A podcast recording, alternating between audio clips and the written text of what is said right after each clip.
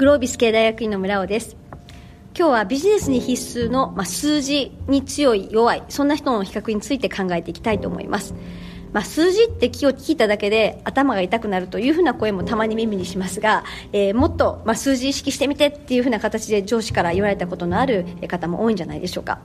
まあ、実は数字ってそんなに難しくないんです。でもなぜか皆さん数学のイメージが、えー、勝手に数字と結びついているのか分かんないですけど なんかこう苦手意識を持たれた方も多いんですよね。基本的にビジネスで扱う数字は実数と割合この2種類だけなんです。実数というのは例えば売上が何千万円伸びましたという時の何千万っていうのが実数です。割合は対前年比10%伸びましたみたいな形のこのパーセンテージに対する、えー、比率のことで、まあ、適切な比較をするときはその両方が必要です。絶対額だけ見ても、まあ、それがいいのかどうなのか判断がつかないんですよね。例えばすごく市場が伸びている時にはこれだけ伸びましたってこう実数だけ聞くだけではどれだけ伸びたのか分かんないため対前年比が大事です。一方で対前年比だけ見ていても、まあ、市場が成長期の場合は競合も含めてみんな伸びているので、まあ、対市場の伸び率に対する自社の伸び率を見ないと、まあ、正確な評価はできないわけですよね、まあ、他社の伸び率と比較したら実は我々は負けてた。そんなことにもなりかねないです。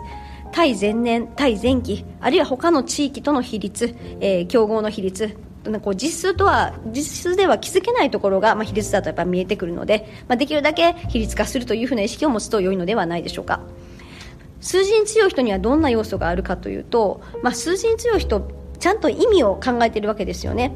例えば売上ってどういう意味ですか？みたいなふうに考えた時にこれって本質はお客さんに選ばれてるかどうかなんですよね。単なる自社の数字成績ってことではなくって売り上げが上がるということはお客さんに評価されてお客さんの数が増えていっているイメージですし売上が下がってるっていうことは、まあ、お客さんが価値がないと感じて離れていってるイメージです。そう考えるとやっぱり単なる数字じゃないんですよね。その向こうにお客さんがいるわけで、まあ、そのことをちゃんと数字とリンクさせながら意味合いを考えていくこととても大事です。当然数字を見るためにはその数字がいいか悪いかの判断しなければなりません。何か判断するということは、まあ、その比較軸が大事です。そうすると普段から比較の対象のまあバリエーション、まあ、例えば売上利益率、まあ、例えば一般的にこの業界はこういうパーセンテージでまあ伸びているとか。最低限の一般的な知識も持っとかないと判断つかないわけですよね、まあ、数字に強い人はそういった好奇心を持ちながら、まあ、いろんなさまざまなものを日常的に観察しています。ということで普段からじゃあどんなことを意識すればいいのかっていうことですが、まあ、いろんなものを数値化していく癖をつければいいですよね。例えば新幹線に乗ったら空いてるなすごい空いてるな今日はって終わるんじゃなくって、まあ、座席に対して何割ぐらいの人が乗ってるのかとかあるいは大阪と新大阪の大阪と東京の、えー、新幹線のエコノミーでは、まあ、1列5人の席が20列あるとすると1車両100人、まあ、100人乗れるところに15人ぐらいしかお客さんいない場合は15%だなみたいな形で、まあ、そういうふうに日常的に全てのものを数値化しながらその使う感覚を磨いていくことがとても大事です。例えばそうですね趣味の時期になったら割引セールして大体何パーセントぐらい低くなるみたいなことを、まあ、分かっておくと賢い消費者にもなれるかもしれないですし、まあ、ビジネス的に考えるともうすぐ決算期だから、まあ、その前の押し込み販売だなとか、まあ、いろんなことが予測できると、まあ、その数字と普段の仕事がつながっていく、まあ、物事の見方も豊かになるんじゃないでしょうか。